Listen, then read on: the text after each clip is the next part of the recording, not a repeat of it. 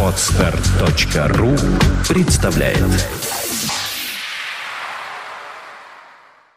Центр развития интернет-проектов timeofnews.ru представляет Подкаст «Время новостей». IT-новости вашей жизни.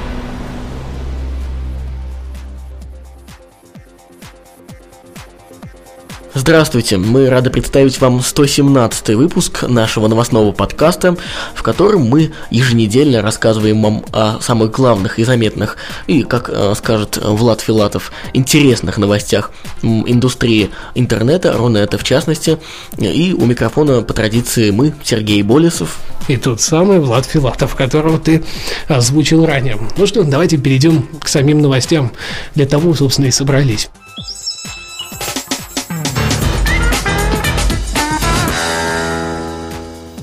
Стартовал международный конкурс для блогеров The Bobs 2012. 2012. Да, буквально вот на днях за пару дней до э, нашего выпуска начался прием заявок на международный конкурс блогов The Bobs 2012. Стать участником соревнований можно на официальном сайте мероприятия. В этом конкурсе, который организовывается традиционно немецкой медиакорпорацией Deutsche Welle, это переводится как «немецкая волна», могут принять участие блоги на 11 языках, в том числе и на русском. В этом году жюри уделит особое внимание ресурсам, которые внесли значительный вклад в развитие дискуссий на общественно значимые темы, а также в поддержку демократии и свободы слова. Соревнование будет проходить по шести международным и 11 языковым номинациям. Международные номинации включают в себя определение лучшего блога, лучшего видеоблога, а также победителя в категории «Лучшее использование технологий на благо общества», лучшая общественная кампания социальных медиа и образование и культура. Кроме того, отдельный приз будет вручен организацией «Репортеры без границ» за наиболее значимый вклад в поддержку свободы слова. Что ж, в прошлом году от России победил блок Алексея Навального, а вот Влад говорит, может быть и в этом году он победит. А, будем надеяться, что жюри а, не будет дважды присуждать. Но тут вот видишь, как не лучшее, он получил лучшее использование технологий на благо общества. Ну да, в одной из номинаций, конечно. Ну, посмотрим, что, как жюри отреагирует в этом году. Кстати, от России членом жюри является известный э, интернет-деятель в России, журналист Александр Плющев. Пользователи Рунета назвали самых уважаемых олигархов. О как! Чего они только не называют. Вот-вот. По результатам интернет-опроса 2000 респондентов самым уважаемым российским олигархом был признан Прям это не странно, даже Роман. Аркадий Абрамович. Об этом сообщает Forbes со ссылкой на исследование компании Profi Online Research. И причем оно наверняка принадлежит ему.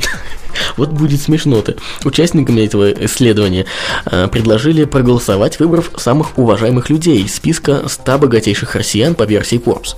Затем респондентов попросили выбрать из 18 положительных качеств те, которые, по их мнению, свойственны этому конкретному олигарху. Вот честное слово, я думал, Прохоров будет. Я когда начал зачитывать новости, у меня была стойкая уверенность, что все-таки ранее то, что я видел в ней, это неправда. Ну, вот... А вот, оказывается, не тот человек баллотируется видимо, в президенты, по мнению этих самых двух тысяч человек. Да, видимо, в президенты должен баллотироваться Абрамович, потому что Прохоров занял только вторую строчку. Абрамович, кстати, набрал наименьшее количество баллов в очень, как мне кажется, важных, вот лично для меня, категориях. Честность, скромность и чистота репутации. Зато вот он в э, категориях деловой хватки, способности обходить конкурентов и умение выстраивать эффективный бизнес э, набрал наибольшее количество э, показателей.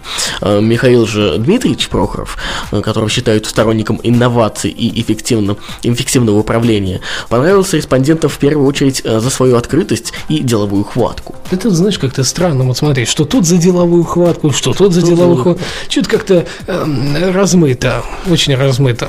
Да. И к тому же не очень понятно, кто были те 2000 человек, и, соответственно, уж прям так сто процентов доверять. Вот почему вот мы не, да, не, не услышали ничего об этом опросе? Как он мимо нас вообще смог проскочить? А может быть, это внутренний какой-нибудь по своей рассылке там может быть, далее. Может быть, по сотрудникам этих Прохоровых и э, Абрамовичей. Те, кто знает их лично, рассылка шла исключительно в эту сторону, да? Да. Э, ну вот в следующей нашей новости все гораздо понятнее. Глава Уэлф поделился результатами расследования взлома сервиса Steam. Итак, э, Гейб Ньюэлл разослал пользователям Steam письмо, в котором э, поделился результатами расследования взлома сервиса. Согласно новым данным, злоумышленникам, атаковавшим Steam в ноябре прошлого года, удалось заполучить файл с информацией о транзакциях пользователей сервиса э, за период с 2004 по 2008 годы. В файле, который похитили хакеры, содержатся имена пользователей Steam, их электронные адреса, а также зашифрованные данные об их банковских карточках. Страшное дело. Мы прекрасно помним, что далеко не один из Steam был взломан в прошлом году. Однако мы прекрасно видим, что компания Well все-таки не знает, кто же стоит за взломом сервиса. Как сообщил Ньюэлл, Valve продолжает расследование случившегося. То есть они там с ноября месяца только понимали, что конкретно у них украли.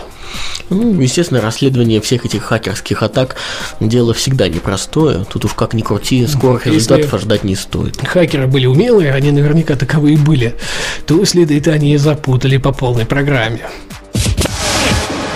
Леди Гага запустила социальную сеть для фанатов. Зарубежные ресурсы сообщают, что Леди Гага запустила собственную социальную сеть.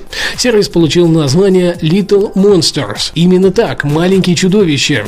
Исполнительница предпочитает называть своих поклонников. В настоящее время данный ресурс находится на стадии тестирования. Желающие принять участие в этом самом тестировании должны указать адрес своей электронной почты. Затем им на email придет приглашение для регистрации на сайте. Хотя, по-моему, вот такое обозначение немножко оскорбительно.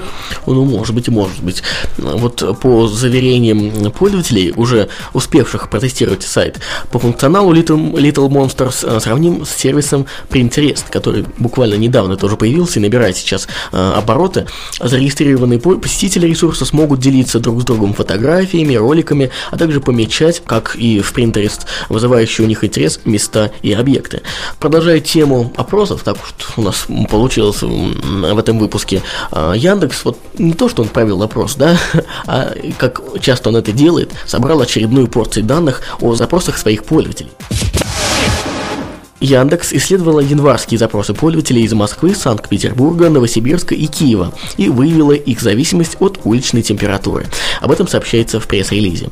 В исследовании отмечается, что популярность запроса «прогноз погоды» росла вместе с понижением температуры на улице. В частности, всплески наблюдались в Новосибирске в те дни, когда температура опускалась до минус 35 градусов и ниже. Также при усилении морозов повышался интерес к запросу обогревателя. Яндекс отмечает, что при этом пользователи начинали чаще просматривать соответствующие разделы на Яндекс Маркете. В исследовании также подчеркивают, что средняя стоимость обогревателя осталась на стабильном уровне на протяжении всей зимы 2012 года.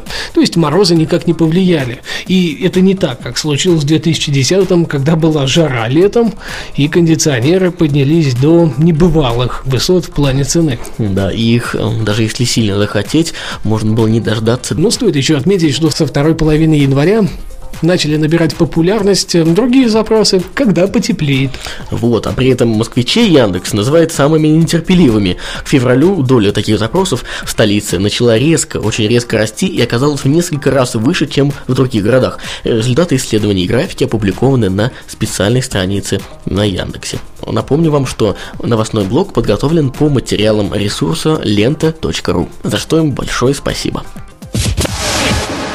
Состоялось вручение премии «Электронная буква 2011». 7 февраля 2012 года состоялась торжественная церемония вручения премии «Электронная буква 2011». Гостям второй ежегодной премии «Электронная буква» стали самые популярные российские авторы Дарья Донцова, Александра Маринина, Маша Трауб, Вадим Панов, представители ведущих российских издательств, компаний, производителей ридеров. Напомним, что эта премия вручается уже во второй раз и является показателем коммерческого успеха авторов и издательств на электронном рынке книг. Базой для определения победителей премии являются продажи в денежном выражении издательских и авторских проектов через сайт и приложение компании Litros, а также через сайты партнеров. Автором 2011 года по итогам продаж и лауреатом премии «Электронная буква» стала Александра Маринина. Роман в двух томах «Личные мотивы» детективы стал победителем в номинациях «Бестселлер года» и «Самый лучший детектив». Также стоит отметить, что по количеству скачиваний книг на сайте Литрос лидирует Дарья Донцова, произведений которой скачали и прочитали наибольшее количество пользователей не только в 2011 году, но и за всю пятилетнюю историю существования этого сервиса.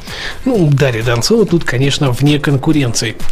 Однако, в номинации «Самая волнующая история любви» победу одержал роман о любви с детективным сюжетом «Неразрезанные страницы» Татьяны Устиновой. Мне кажется, не менее авторитетного автора на территории Российской Федерации. Да. Самой популярной фантастической книгой 2011 года стал роман Вадима Панова «Последний адмирал Заграты». Кстати, вполне, по-моему, заслуженно. В данной номинации были представлены сразу две книги автора серии Герметикон, последний адмирал Заграты и красные камни Белого. На церемонии прозвучала шутка, что после успеха этой книги слово «пустота» по аналогии с фантастическим миром принято писать с прописной буквы. Также не можем обойти стороной и э, победителей в номинации «Бизнес-книга». А, за победу в ней боролись сразу две книги о легендарном основателе компании Apple Стиви Джобсе, «Айкона» автора Уильяма Саймона и автобиографический роман «Стив Джобс» Уолтера Айзексона. Последняя из них появилась в продаже только в декабре прошлого года, но за месяц ворвалась в топ продаж. А, в номинации «Проза года» победила книга «Снуф» Виктора Пелевина, которая также совсем недавно появилась в каталоге Литрос. Открытием года стал автор книги Алексей Навальный «Гроза жуликов и воров» Константин Воронков. Лучшей аудиокнигой года стал курс «Как поставить собеседника на место. Методы словесной атаки» Игоря Вагина.